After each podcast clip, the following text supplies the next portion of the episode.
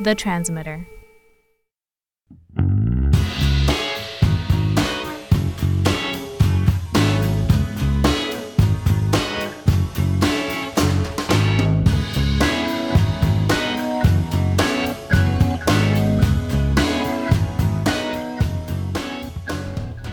Here we are. Welcome to Synaptic. This is our podcast that investigates the people, the research, and the challenges of the neuroscience field. This is episode 11 of Synaptic. My name is Brady Huggett. I host the show, and we're glad to have you listening. Thanks for joining.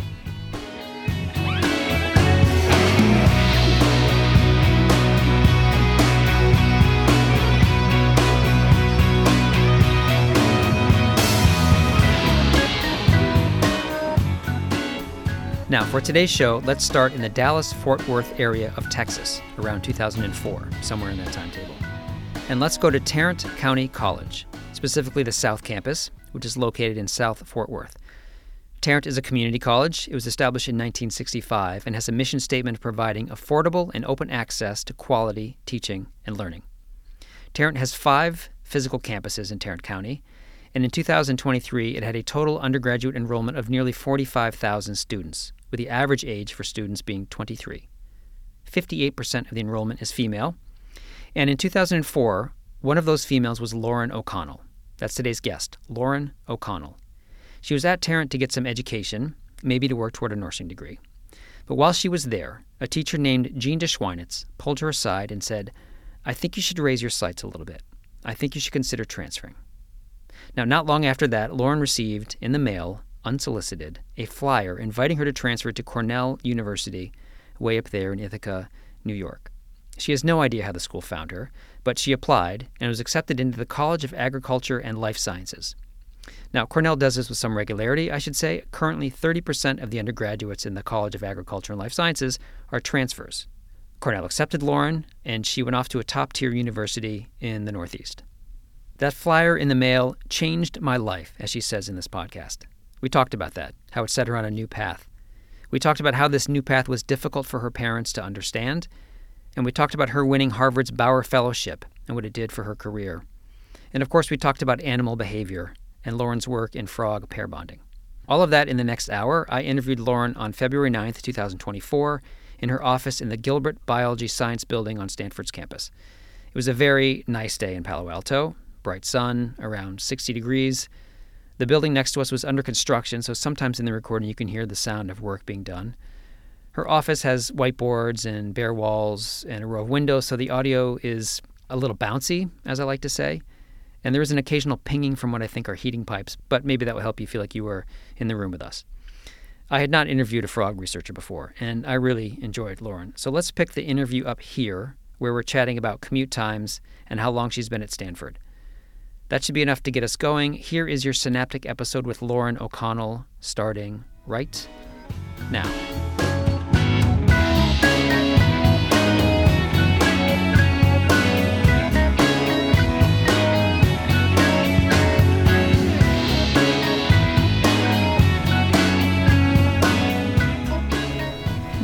Hiking or something like that. My spouse works in Redwood City, so he has to, he has a commute, like He a does? 20 minute commute. Yeah. Yeah.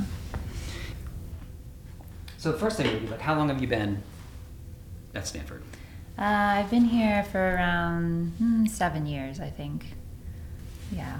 Um, yeah, I came here when I started like my assistant professor job. Yeah. Um, and so, yeah, it's been seven years in Palo Alto. And where'd you live before this? Uh, before this, I lived in Boston Yeah. because I had a fellowship position at The Harvard. The Bauer Fellowship. Yeah. All right, let's go. Let's even go back to the beginning.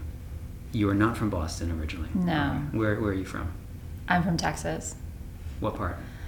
Um, it's like close to the DFW area. What's, I don't. Um, I don't know. what DFW. Oh, is. it's that's Dallas Fort Worth. Oh, okay. I do know what that is. Right. yeah, I actually don't live didn't live in an incorporated town because I grew up on a farm, Uh-huh. and so um, it's with this place called Rendon, which is like not even a town. Um, but yeah, so I grew up on this farm, kind of in the in that general vicinity. Around DFW. Yeah. Okay, so like a dairy farm. We Uh, no, we had goats. So we did do. They were dairy goats. So we did, and but we had like chickens and llamas and, and Uh-huh. things like that. And it was like a working farm. yeah. So that was the source of income for the family. Uh, my we had this goat farm, and then my parents are also artists. Really? Yeah. What kind? Uh, well, they my dad is trained in ceramics, and so he did a lot of ceramics. And part of our barn was a had like a like a wheel Yeah. and Uh-huh. everything. Yeah, and he does raku pottery. And then, um, and then my mom does. Uh, she's a great illustrator, and so they had this uh, graphic design company that they ran out of this shed Wow. on our farm. Okay, so uh, so then my question is, how the farm was this like a family lineage thing? How is it that your family was in Texas at all? I guess maybe that's the question. Ah, yeah. No, my parents are like from Texas, Mm. and so they, um, you know, there's this kind of cultural thing in Texas to like not be dependent on the government Yeah. and to kind of live off the grid, and that's where I think that came from. That desire to have a farm and be self-sufficient. Aha. So they started the farm. Yes. Okay, and then they started. That would make sense for the ceramics. They're going to make their own pots. They're going to make Yeah. their own whatever. The illustration doesn't fit quite into that. That was more yeah. of the business. Well, they needed money. Yeah. Okay, so they started this uh, farm to provide. So th- I, I guess were they selling the goat milk as well? Yeah, yeah. So we made goat milk and uh, goat chocolate, and then Oh also like uh, you know some goat is like a dish, you know, Yeah. like a meat Yeah. um, in some cases, and so that we sold them for those too. Um, and then we had llamas, and we like um, spun llama wool and things like that. And you say we. So I'm assuming part of your growing up is spinning llama wool, Yeah. milking goats. Yes. Me and my siblings. How many, how many kids? in the family? I uh, th- yeah, I'm one of four. I'm the oldest. Okay, so your parents start this farm. Yeah. Your dad teaches himself ceramics, or Yeah, yeah. He well, he actually he was a Marine, um, and and he's a Vietnam War veteran. Aha. And so when he got out of the war, he um, uh, he went to school for pottery, um, and he didn't end up finishing that school. Um, he didn't end up graduating from college because he it was a lot of money, and so he started then working construction, Mhm. and then he met my mom, and they decided to um, kind of be want- they wanted a a place where they can kind of live off of the land and Yeah. be independent from Yeah. the government and Yeah. then they decided to do that once they started a family independent from the government, meaning um, I'm not paying my taxes, or just like we don't. Oh, really? Yes that kind of vibe Okay. yeah Um, I'm going to make some assumptions and just tell me where I'm wrong, right? So your father returns from the war, yeah probably a little disenfranchised. Yeah, yeah, a little bit. I think it was like a mix of like, I, I think Texas has a culture of being anti-government, anyways. yeah. And then he also they were very religious, and so I think this- Christian. yeah, they were Seventh Day Adventist, and so which is a special branch. flavor. Yeah. um, and that like really believes in like the end of times and things like that, and kind of like being self-sufficient to prepare for something like that. Okay, now this is becoming clear to me. I'm, I'm actually a little struck by your father returning from the war and saying, I'm going to go into ceramics. I don't think I would have guessed that would be the choice. Do you know why he did that? Um, no, well, I think he really liked that in high school. I don't think he had a lot of options. You know, what if you're kind of growing up in the middle of nowhere? I don't think you have a lot of options if Uh-huh. you don't have a lot of money, Yeah. and so um, like going into the military kind of seemed uh, like to make sense. Um, and I actually think that you know going into ceramics, I think is after something like being in a war can be kind of healing in, in a way because you know you're working he likes to work with his hands you know because he was a carpenter for a little bit and so i think like making something very pretty um, is kind of heals your soul in a way Yeah. Yeah, so that makes sense. And he met your mother, and she was already an illustrator. yeah she had been working as an illustrator for since she was very young And they said, let's go off by ourselves, buy a plot of land, or did yeah. they already have? The, okay. No, they bought a plot of land. bought a plot of land, yeah. and we're going to become started a farm. self-sufficient. Yeah. And kind of prepare for end times. Yes. Okay, and then into this mix, you were born. yeah. Yeah. Okay, so tell me about growing up. Uh, growing up, yeah. I so I they had us go to a religious school in the beginning, um, the Seventh Day Adventist school. So it was like very kind of in a in a religious bubble almost, and like this anti-government religious bubble. Um, and uh, and then I had a lot of farm chores. So Llamas, the goats. yeah, yeah, yeah. You, you have a lot of kids because you have a lot of uh, there's a lot of jobs. Yeah, yeah, yeah, yeah. This is like this is why you had kids in the first place in the olden days is to handle the farm. Exactly. Yeah. Yeah, yeah. So Um, there was a lot of that. You're growing up. At, at some point, do you become interested in science? Was there an expectation that you help run the farm one day, that you were going to join the church? I don't know. Um, yeah, so I think they expected me to do something useful. And then, so for me, something useful that like a girl could do was to be in like the veterinary field. Um, so working with animals or like being a nurse in some way. Hmm.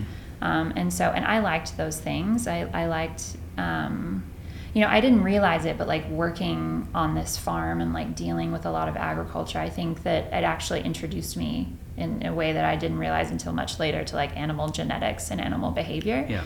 Um, and so I think I that kind of primed me to be interested in those realms of science. Um, and so because I thought I like needed to be something useful to my community, like a nurse or some type of veterinary aide, um, then I like tried to be like good at science in school. Oh, okay. Yeah. Because you were thinking maybe if I go to vet school, I'm going to need the science Yeah. like that. Yeah, exactly. And so, Yeah. was your plan to go to vet school? Yeah. Um, no, I my plan was to do some type of nursing because I wanted to help people, and so I went to. I was going to be this. I went to community college. Uh-huh.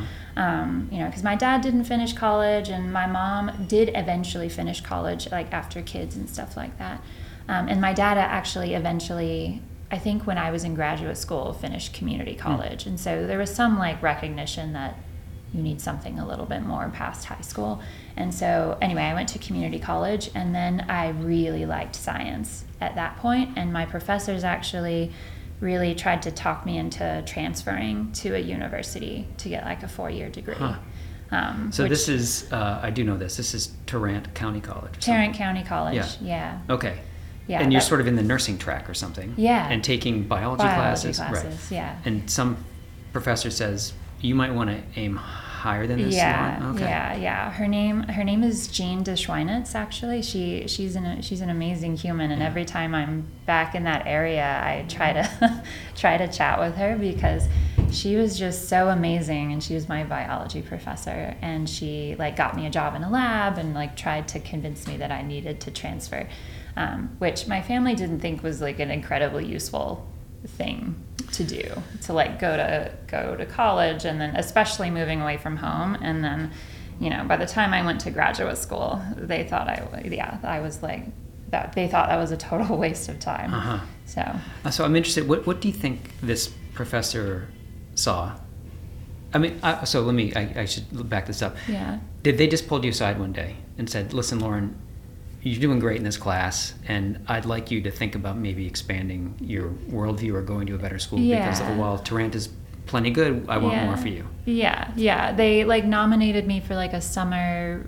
It was this. Um, they nominated me for this program, this uh, LSAMP program. It's for um, like to get people who are underrepresented, like either racially or ethnically or socioeconomically, yeah, yeah. geography, rural people from rural places, like into science, and they nominated me through that program.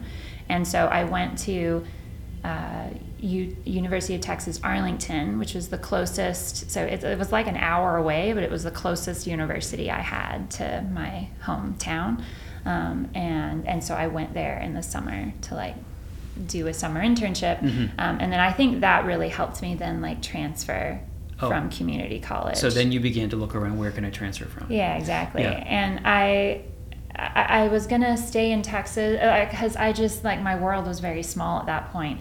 and I got this flyer in the mail from Cornell, who I had never heard of before. Hmm. I was like, I don't know what Cornell is, um, but I'm gonna apply anyways.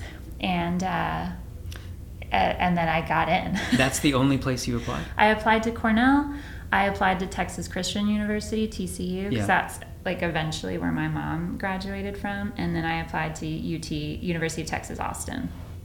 So these three places, and I had never heard of Cornell before, and How did they? f- I how have they no idea. They're actually Cornell is really amazing actually at getting transfer students um, in into the university. They, they- they take a lot of transfer students. Like and they focus on it somehow. yeah, yeah. They have a lot of support mechanisms and things like that. I have no idea how they got my name, but Thank that God. like flyer in the Yeah. mail changed my life. Um, I want to go back to this teacher thing because I'm. But what do you think it was that they saw? So for some reason they said, "Well, this person, let's see if we can help them." yeah. What, what do you think it was? I don't know. I, I, I, it was a long time ago. I think, I mean, I think I was like good at the class and Yeah. they like saw that I was like getting the material and quickly. And I, you know, I, I actually hung out, like I went to their office hours and now I realize well, how rare that, that is, um, that like students like come to talk to you in your office hours. Um, and so, you know, to like talk through problems and things like that and like about like my life and, you know, growing up on this farm. And I think they could tell I was a little like in this like agricultural religious mm. bubble and that this like could be a way out of that. That sounds so. I, if if I had to guess, it would be that. It would be that you were coming to the office and saying, you know, can you tell me more about what we talked about in class today? Yeah. And also sharing your life. And they thought this is an eager person with a, you know, like a curious mind. Let's Yeah. see if we can nurture them. Yeah. Yeah. Yeah. I think so. And then this flyer comes in the mail somehow. I'm still fascinated. Uh, yeah. I, I, to this day, I do not know how they got my like address in the middle of rural Texas to so send this you to me. send off to Cornell, and you get in.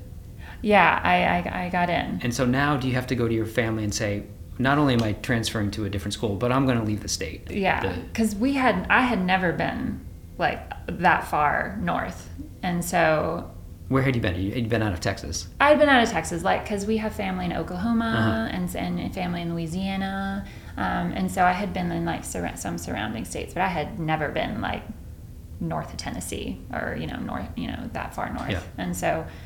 Um, yeah, so they were not happy about that, but they were like, "Well, you know, this is something you want to do," and and I was very homesick and very. It was like a big culture shock for me um, going there, um, but you Okay. know, they drove me up there Oh, and did. they dropped me off, and then they they were like, "Okay," they like put all my stuff on the side of the road, and then they were like, "I'll see you later," and then they drove, turned around, Seriously? and drove back down. Yeah.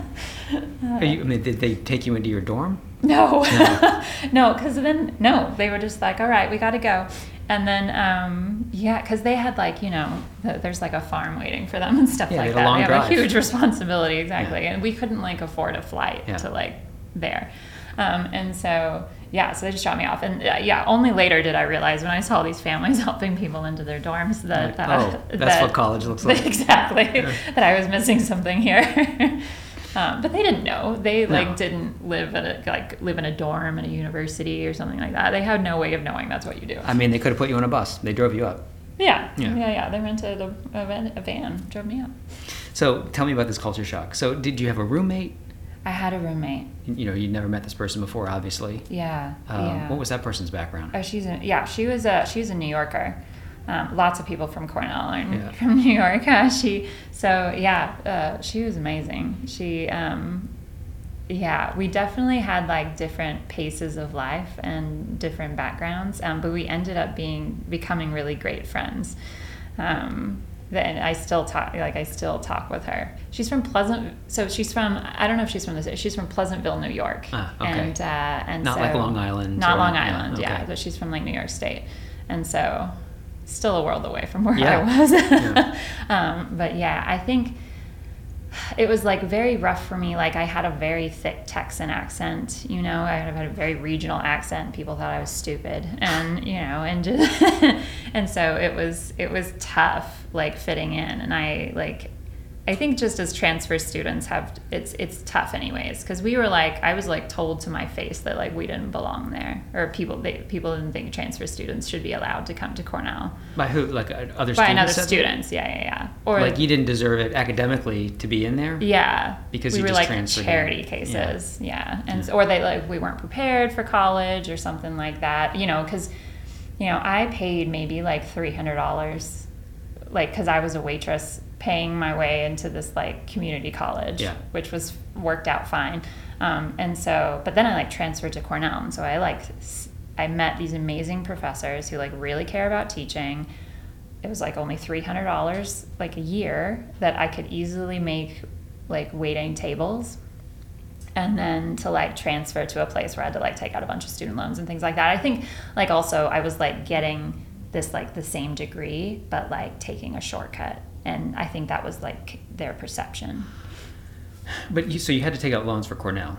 Oh yeah. Yeah, right. So you weren't accepted with any like financial aid or anything like that. I did have some financial aid, yeah. But yeah. still, loans are going to be needed on top of that. Yeah. And you transferred in as a sophomore or a junior. I tra- uh, a junior. A junior. Yeah, yeah. So I, yeah, I got financial aid to like cover all my tuition, but I had to Cost of living. co- yeah, exactly, like room and board. Were you prepared for classes? Um, I think I was. Re- I, I think so. I think I was really just overwhelmed by the differences in the classes, um, and how that was everybody's just full time job because at a community college you are typically typ- students typically have full time jobs Yeah. or like families they're taken care of and like everybody just like studied all the time and i think that was like the expectation. Um, and so i think I, I struggled with like the pace of the courses and then just that being like the expectation that you have this that you're just studying all the time. Um, and so so yeah i didn't and then you know like having i really missed home at that point. Yeah. like I, I remember being like dropped off at campus and i was like okay like how do i eat like where is the food Yeah. Yeah. and just like worrying about these like kind of basic needs um, and uh, yeah and then like having enough money to like buy food and things Yeah. like that because i also needed to find a job Yeah. um, And, no car. I mean, uh, so exactly like no car. get the food? How yeah i don't know and so i like didn't even know how a dining hall worked or something like that so it was like a big like learning curve and i think i didn't do well my first semester there but then i like you know it took me a minute to figure out how things worked and then i ended up doing really well Uh, two, two things I want to ask about. One is, did you lose your accent very quickly? If people are making fun of you and saying you- you, sound stupid, you probably Yes. your accent cleaned up quick. huh? Yes. Yeah. yeah, it's yeah I, it still comes back when i'm talking to my mom or Or when you're home. or when i'm home Yeah. when i'm like have a glass of wine but um but yeah i worked really hard to try to to to soften it a little bit because yeah to fit in Yeah. exactly Um, and then the second thing is, when when you transferred, you're also thinking biology. yeah Okay. So tell me what you studied in your remaining two years. Yeah. Well, I I wanted to do like biochemistry, and I wanted to um to prop to be. Um, at that point, I was like, oh, maybe I can be a doctor instead of a nurse. Like that had never occurred to me before. Like Uh-huh. no one had ever said that, and so um, Because girls aren't doctors. girls aren't doctors Uh-huh. where I, where I'm from. Yeah. So now you're in a place where girls can be doctors. Girls can be doctors. Yeah. which was well. But also, I had no idea like what being a scientist was. I had no idea that was a job. And so I'm at a big. Now I'm at a big university, and like there, I got a job working in a lab, like doing media prep for like for yeast cultures, and uh, and then I'm like, oh, like these. Like being a scientist is a job, and which is something that never even occurred to me. Did you get that job because you needed a job or because you were interested in science?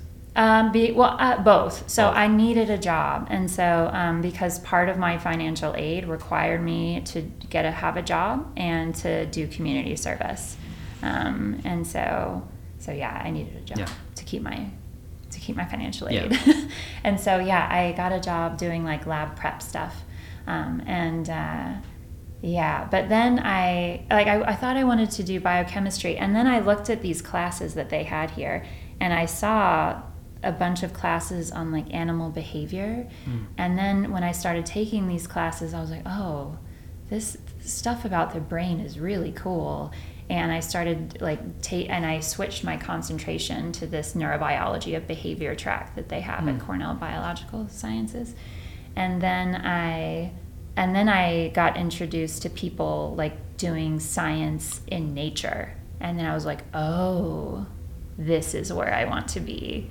And I couldn't actually do any of that at the time because a lot of field experiences are unpaid. And I, I the don't come from Yeah. money. I, this is that like my parents weren't like paying for me to be at college, and so I like couldn't accept any positions that didn't pay, and so I didn't get to do any field work when I was there. But I I recognized that it was a thing and it was a job people had, and I decided kind of that's what I wanted to do, like Hmm. study the brain in nature, and and then I wanted to go to graduate school to do that. Okay, so but you want to study the brain in nature and animals. Yeah. Yeah. Well, I think growing up on a farm, I really I liked animals. I thought, you know, I understood, you know, the animals that we had.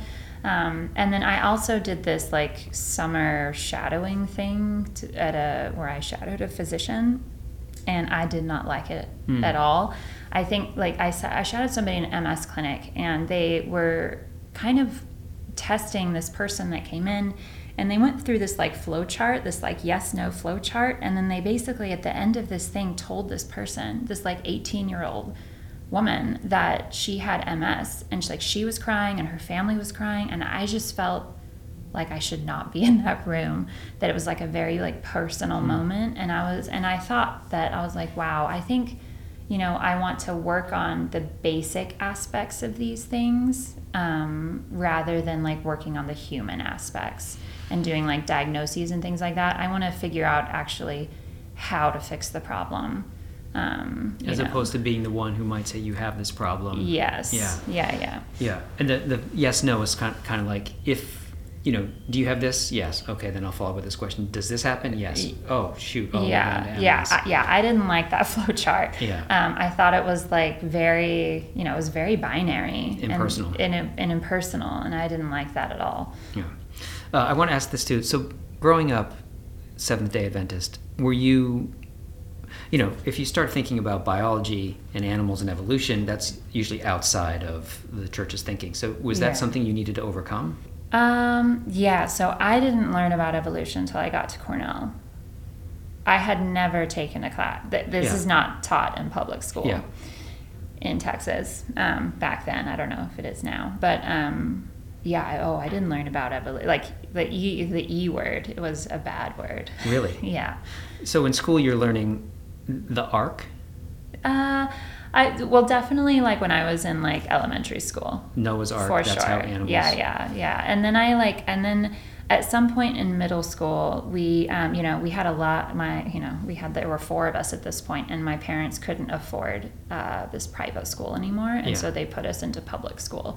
And so we weren't learning like biblical passages at that point, but we also like, you know, even in public school, they're not learning about evolution in the in that same way.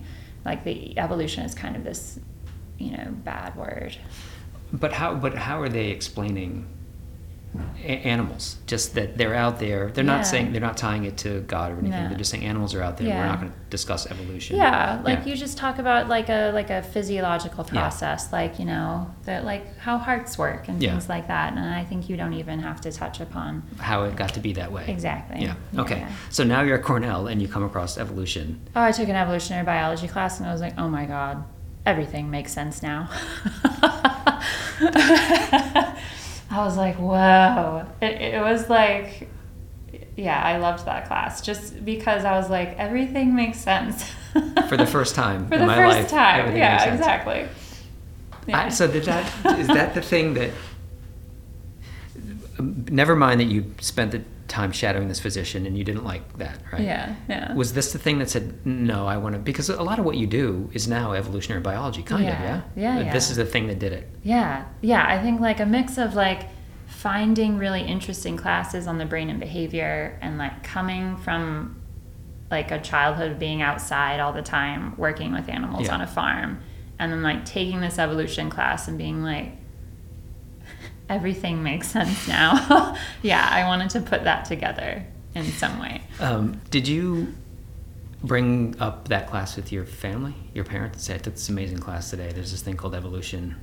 Um, I I brought it. up with my siblings. Mm. Yeah. You being And the so- oldest. Yeah. Yeah, yeah. And so, yeah, none of my siblings are religious. Um, and I'm pretty sure my parents think that that's my fault. you know, If you'd they- never gone to Cornell. Yeah, exactly. They sent me away to this like liberal, you know, place in New York, and I think that they, you know, they, maybe not now, but they definitely thought that that might have been a mistake. Um, okay, so you finish two years later. You finish with your degree, yeah, and then you already know you look. I actually want to be a researcher. yeah. So you started looking for a PhD program. Yeah, yeah. So, um, because I was like, res- I was in a lab, um, and they helped me apply for graduate school and things like that. Because I had no idea Yeah, how to do that even. how to do that, Yeah. or what to do, or like how to pick graduate programs or things like that. And so, my my lab, um, yeah, when I was at Cornell, really helped me with that. And so, I ended up applying to a bunch of places, but I ended up going back to UT Austin to Texas because I really, you know, I I did miss being Yeah. um, home. And then the other thing was my sister was having a uh, a baby, Huh. and she was kind of on her own with that, and I wanted to be there to help her. Um, so to be, be like close to to, Okay. to to have some family responsibilities. So I went back to Texas. If you're thinking like the next five, six years of my life or whatever, I might as well be close to. Yeah, You're right. you're going to be about to be an aunt. yeah, Yeah. yeah, yeah. Okay. So you move back to Texas and you go to Mhm. UT Austin. yeah. Yeah. Your PhD was behavioral. Yeah, it was. Well, I think it was like I think it's like technically cell molecular biology. Oh yeah, that's but right. But I did. Um, I, I, I was in. I, I picked labs that studied some aspect of neuroscience and some animal that you could also study in the wild. Um, and you know, there are lots of people studying like mice Yeah. in the wild now, but I either you know it wasn't happening as much back then, or you know I wasn't aware of it. And so the only people who were really like accepting students like that were were these people who were working in these like ectothermic animals like lizards and and frogs and, and things like that or fish. Um, and so and so I decided to do something like that because I al- I always had like fish or like a snake or a tarantula or whatever when I was growing up. Um, and uh, so that didn't creep me out at all. No. And I was totally and I knew that they had like very complex behaviors that we didn't quite understand yet, but it was a little bit more simple, you know, than working in a in a mammal. yeah. So you do that for I don't know five years. Yeah, Graduate with your PhD. yeah, And then you get this Bauer Fellowship. yeah. How did that happen? Well, well, because one of the reasons, so I thought, uh, so I wanted to be a scientific illustrator, Ah. actually, at that time. And That- so I was like, I either want to like go into graduate school, but I don't know how to do that. But I do know how to do like illustration because this is what my family did. And so I was like, I think I could be like in between these worlds and be a scientific illustrator. And so I was like, I think I'm going to apply, but those jobs are hard to get. And so I was like, I think I'm going to apply to these PhD programs to be able to be like better prepared for being a scientific illustrator. Um, and so, so I got into this PhD program, and this was still my plan at the Yeah. end. Like I like I had no intention or even the thought that it, I could be a faculty member. Um, yeah, because I ha- I still I think you know I had this really amazing woman professor at a community college, you know, and where she where you do a lot of teaching. And so I really didn't have any like women PIs that like ran research groups and stuff like that. And so for some reason it just maybe that's the reason I'm not sure it didn't even occur to me Huh. to like be a faculty member. And so I so I had plan you know I was I had gotten married and I was like pregnant with my my first kid at the time and I was becoming really interested in in parental care and things like that but I was still not going to go into academia and then I and one of the reasons is because what I wanted to do like no one did. There was like no place for me to do a postdoc or like and no kind of opportunity to start something totally new.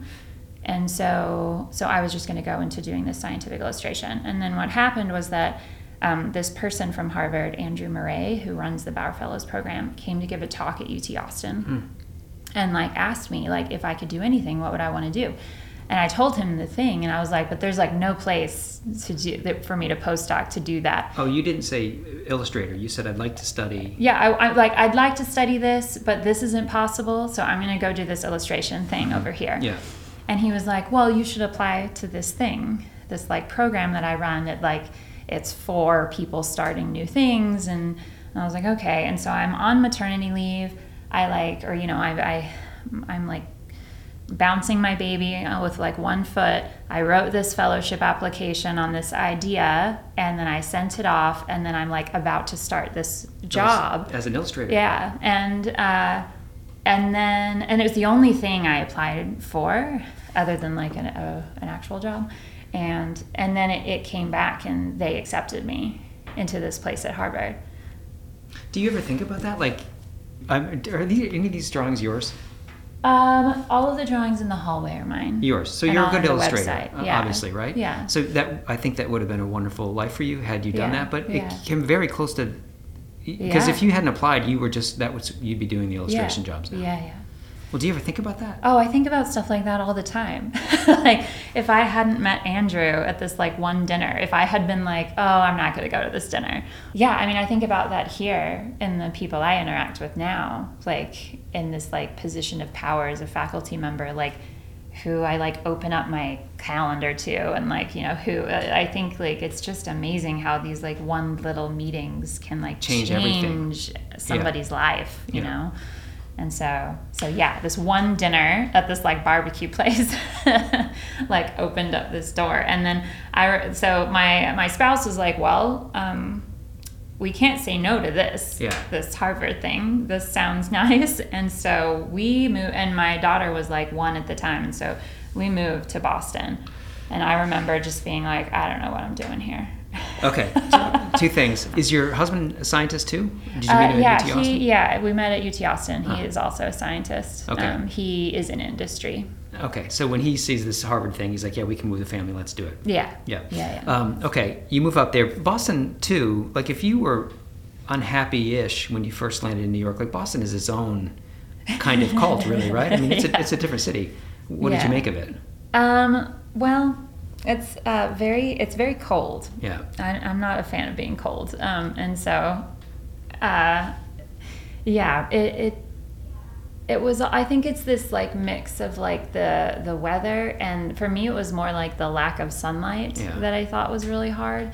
Um, but also, I think just like the culture was very different from like this southern uh, culture that I grew up in, Yeah. and so everybody's like just very direct and. Uh, and tells you what's on their mind, which I appreciate now. Yeah. but yeah, I just and then it's like this mix in of being at Harvard, you know, and everybody's like, "Oh, Harvard," and Yeah. I'm like, "Ah," like I, I, like I remember like walking through the Harvard quad and being like, like I don't belong in this place. Yes. and it was very difficult. But to- you did you did that. belong in that place. um, yeah, I like you know eventually like years later Yeah. I like I did what I like set out to do there and like establish this like new system and neuroscience and things like that. And I was like oh like I could actually stay here and be and like you know be happy I guess um, so I felt much better about it at the end So you get this fellowship. You want to set up to do this independent research that you considered but didn't really know how to do, and someone said that's a good idea. yeah But you didn't really know how to do it, right? Like you had No. to you had to get animals, you had to get frogs. Yeah. How did you how did you do all yeah. that? Yeah. So I mean, I picked frogs because they have this like I was interested in parental care because I was having my first child at Yeah. the time. Yeah. And I, you know, frogs have these really wonderful like diversity and reproductive strategies that isn't really po- like um, easily studied in any other vertebrate taxa. And so I knew I wanted to study these frog behaviors, but you know, no one the, you know they've been in model system and ecology and evolution for a really long time but no one was doing any neuroscience with them no one was doing anything molecular with them and so i was like okay this is what i'm going to try to start. And but but when i got that fellowship i was like oh now i have to figure out what i'm going to do. Because it, the, it was all just this I, like Yeah. grandiose idea.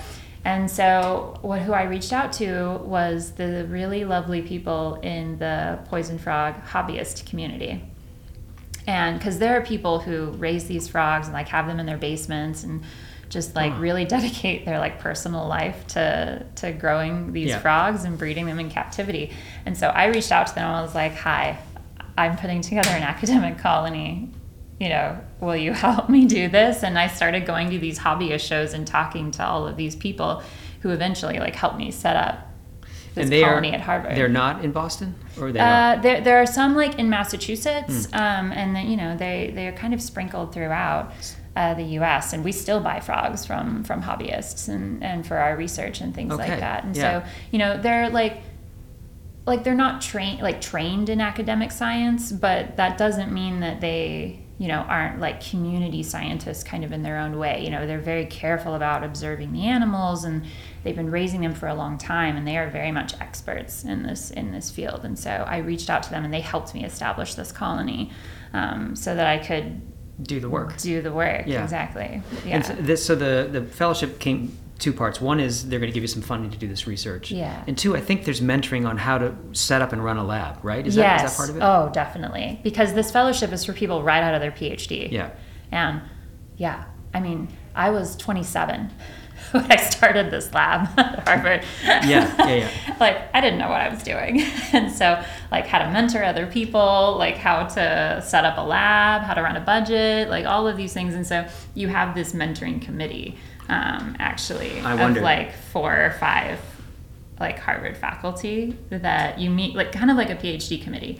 Um, they they meet with you and like help you through a lot of these um, these challenges. Like once a week or when, Um, whenever we you met like yeah, like twice a year, and then Andrew Murray, who's the director of this program and still runs a similar program, um, he we met like once a month and to like talk about all these things. So This is huge then. This is, I mean, now I understand. Like when you leave there, not only have you done some research that's probably notable, but two, you could, you know how to run a lab. Yeah, yeah, yeah. So that your next job is that much easier. This, I mean, the It was, fellowship. it was a lot easier, yeah. I mean, I think we were protected a lot from all the administrative things that come with this job, and then also I there was no there was very little teaching, and so I think I, like coming here, I was still overwhelmed with the amount of like administrative things I had to do. Yeah. But I at least knew like how to do a budget, how to set up the colony, you know, of the animal colony, which was really important. I had like a clear sense of what we needed to do, um, which I think would have been impossible to do, like for a faculty member, kind of starting a new system. That would be like next to impossible. Yeah, yeah. So the, the fellowship is four. It's five know, Five years, years. yeah. Okay. And when that ends, you end up here at Stanford. Yeah. So yeah. how did you? And did you have your second child by then? Yeah, I had my second child when I was in in Boston. Okay, so you have two. You and your husband, two children. Now you're looking for something new. And Yeah. Were you looking at Stanford? Was he looking to go to the West Coast, or how yeah so he did a postdoc at harvard medical school and so we like i went on the job market um, and you know because at that point i was decided i was going you know going to try you know i wanted to keep doing this research and i was going to be a faculty member and so i got you know i applied to a bunch of places i got some interviews we got some offers and then we basically i sat down at the kitchen table one night i was like okay these are the places that Mm. will offer me a job where where would you like to be like where do you think you could also work and be happy um, and he picked stanford Mm. because um, because the bay area just has a lot of opportunities for people in industry So what? In, what is he in the biotech industry? Yeah. Yeah, that makes sense. Um, okay, and then you thought, well, we're going to raise our family out in California. yeah I mean, what did your parents say to that? I mean, they still think uh, they think California. They, they feel the same way about California that they do about New York. New York, right? Yeah, so. yeah, that they you know it's like this liberal place where they you know they watch you know they watch Fox News, so Yeah. they think of like California as this place where like there's like rampant drugs and crime and things like and they're like constantly worried about Yeah. us, and I'm like no. And the, grand, the grandkids. The grandkids, Right. exactly. I'm like, no, everything is Everything's fine. have, they, have they been to Stanford? Um, you know, no, they have It's they gorgeous. have no and they don't have any interest in in coming over here. Well, they should, because they would not feel worried if they walked around the campus. exactly. Um, okay, so seven years ago, roughly, you start you set up your lab here. Um, there's a study that you did that I found. Well, first off, I want to ask about wolf spiders okay. because when I'm reading your work, I understand how you can get trackers on fish or frogs, but I do not understand how you get them like when you are working with wolf spiders, are you tracking them in the wild? Um, we are not tracking them in the wild. We have a lot of them downstairs in our like lab colony. Yeah. And um, they do a very similar behavior to our frogs actually. And so, you know, our frogs, uh, you know, they lay their eggs in the leaf litter and then when the tadpoles hatch, they have to be transported to water somehow. And so the parents give them this like piggyback ride from the leaf Yeah. to a pool of water.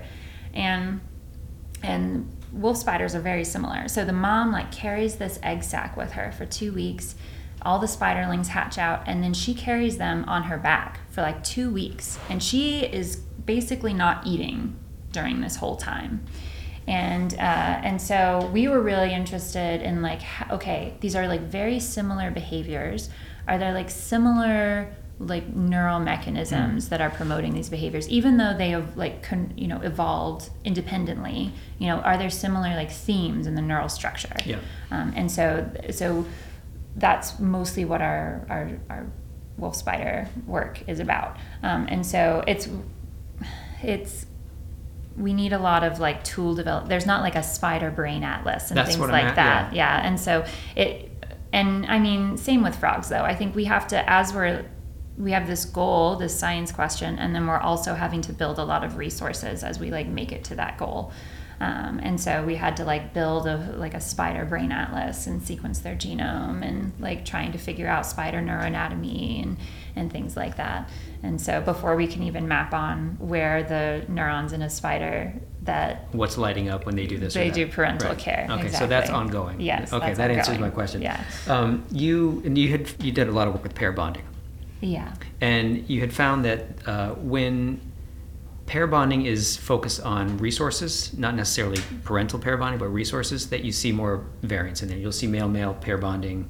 female female pair bonding, and that is uh, tied to resource protection, Mm-hmm. right? And I, I was thinking, well, that's kind of more like community building, right? If like we're all in this together, Mm-hmm. you found that. Yeah.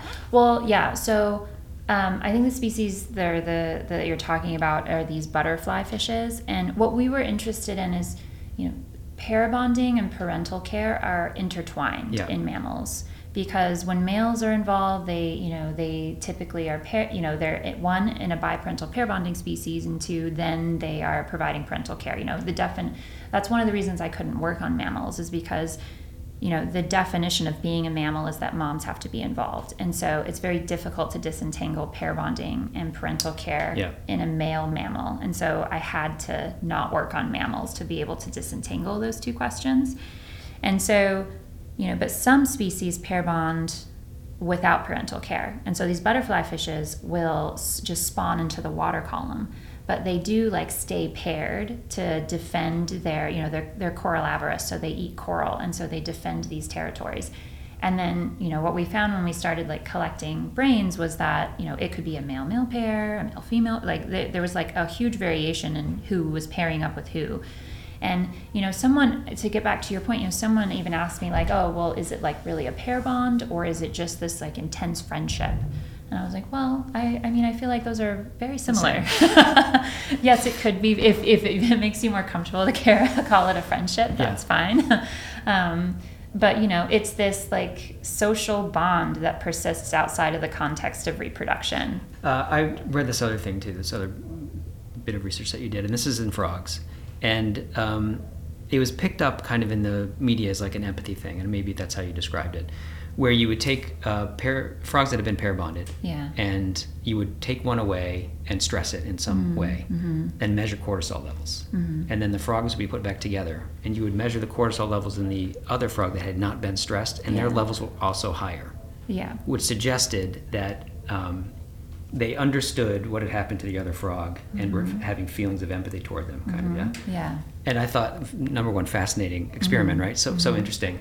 But I also thought was like, well, how did this stress get transferred? Mm-hmm. I mean, it's either some sort of communication where they said, "This thing happened to me. Can you believe this happened today?" And they said, "Oh my God, I'm so ner-. like." Or they is there some sort of sense or I, I yeah, I, so I don't think we know exactly how they're sensing it. So it's definitely so, you know, and this happens like in humans, this happens in mammals, this happens in birds, where you will state match your partner hormonally. So like when your partner like comes home and they're like, "Oh, I had this really stressful day," yeah. and they're really stressed, like your cortisol levels will go up too, and you're like, "Oh," like and and so there's this hormonal and physiological like state matching. And so, you know, for a long time they thought like empathy and like state matching um, was something that was unique to us, to primates, to mammals who I think we understand a lot better than we understand how a frog might be feeling. Yeah.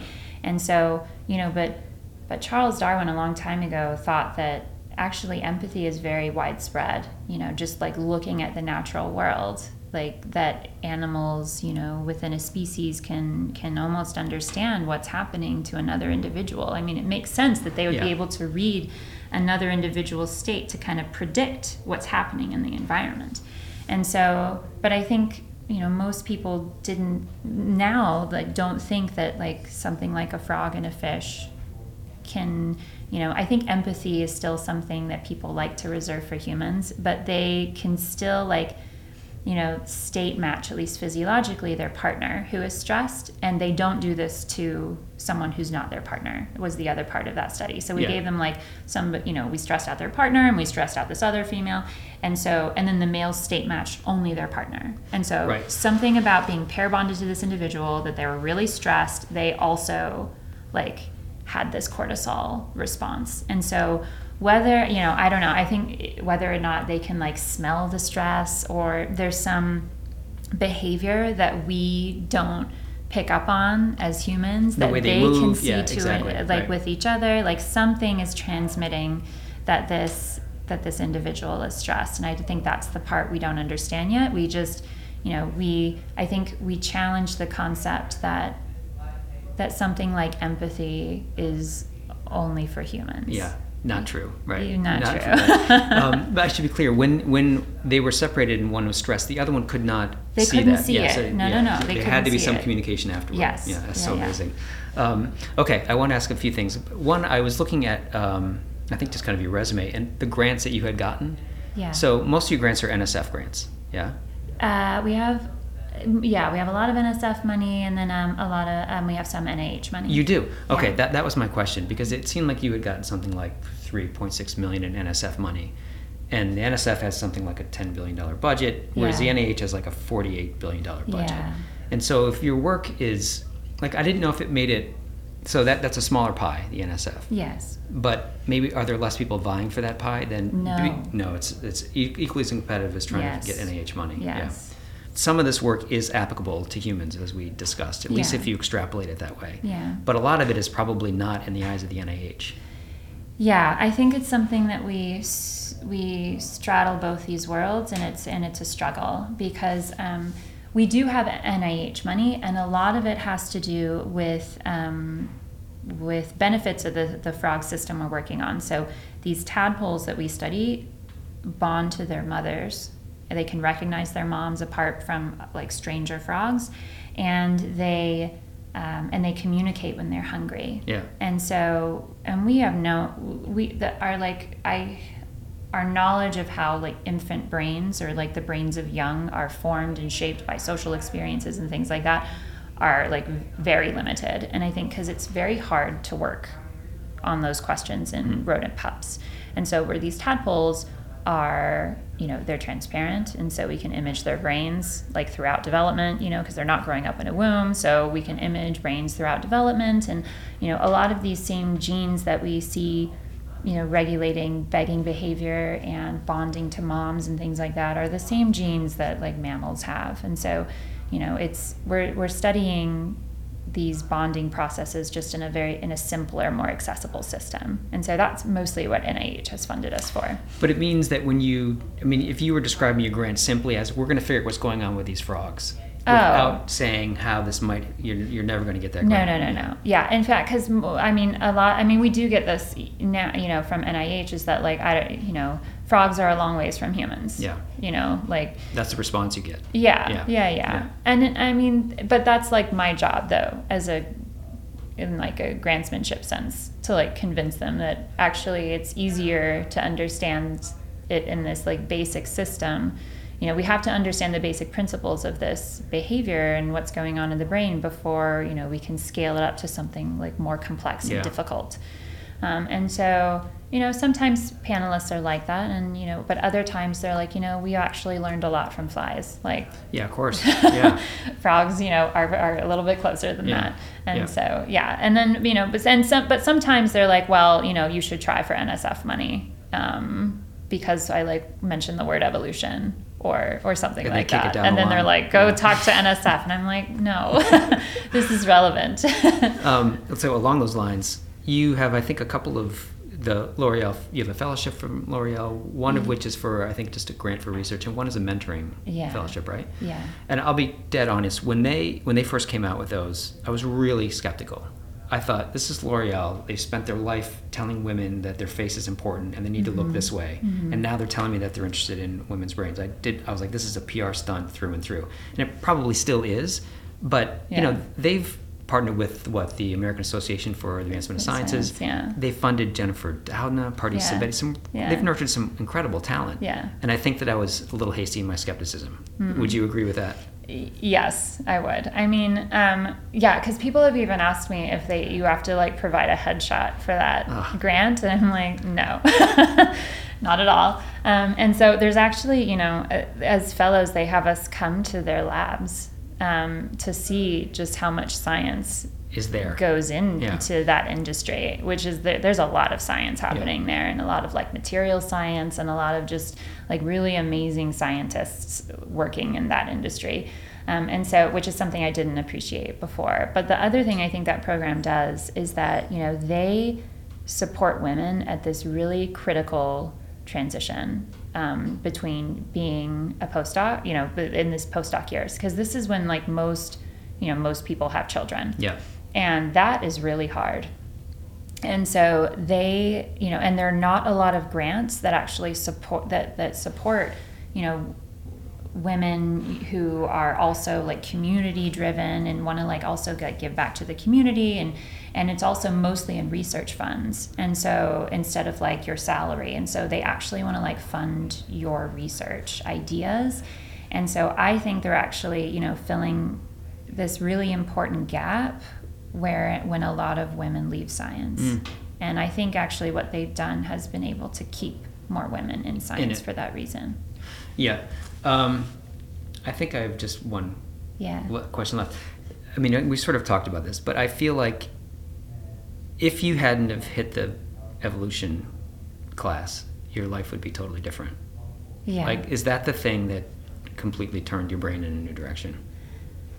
Um, yeah, I think it was a mix of this evolution class and a mix of my animal behavior class. Yeah.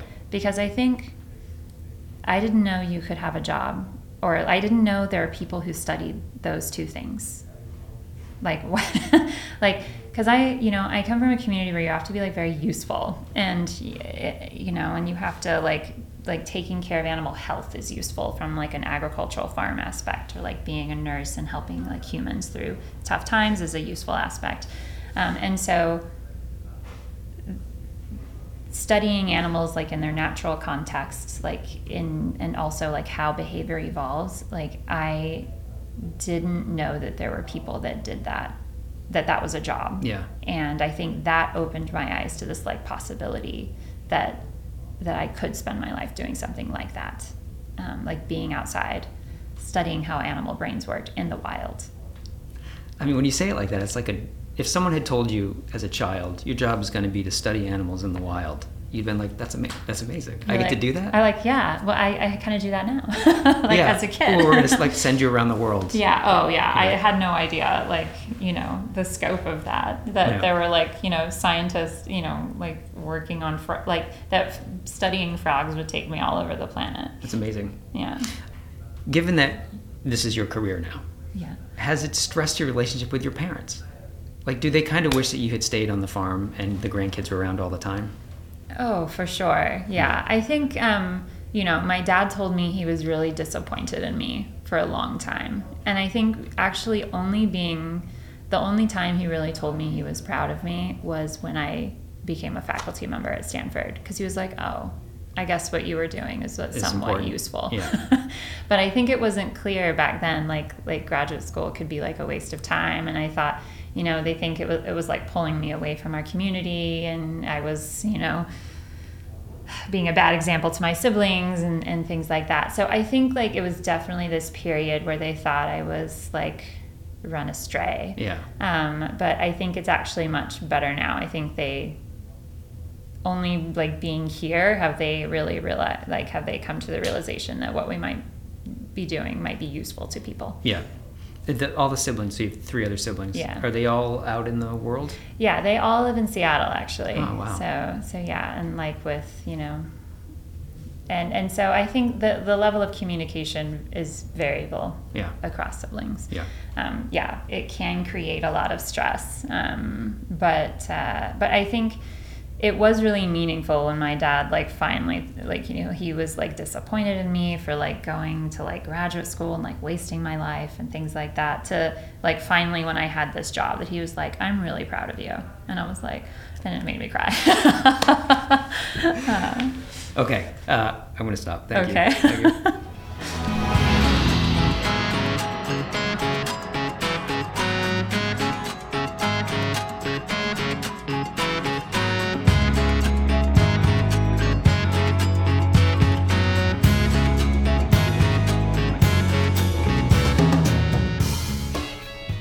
There you go. Great talk with Lauren, I thought. Before I left campus, I managed to go up in the Hoover Tower and to see the Rodin Sculpture Garden, both of which Lauren suggested I do before getting back into an Uber. So thank you for that, Lauren, and thanks for having me into your office. This podcast will be archived on thetransmitter.org and is available wherever you find podcasts Apple, YouTube, Spotify. Find it and subscribe, and you'll get each episode. You can also share the episodes or rate and review Synaptic, which does help other people find the show. Some of the information on Tarrant County College for the intro was taken from the TCC website. Our theme song was written and performed by Chris Collinwood. That's it for episode 11. I'll let the music take us out.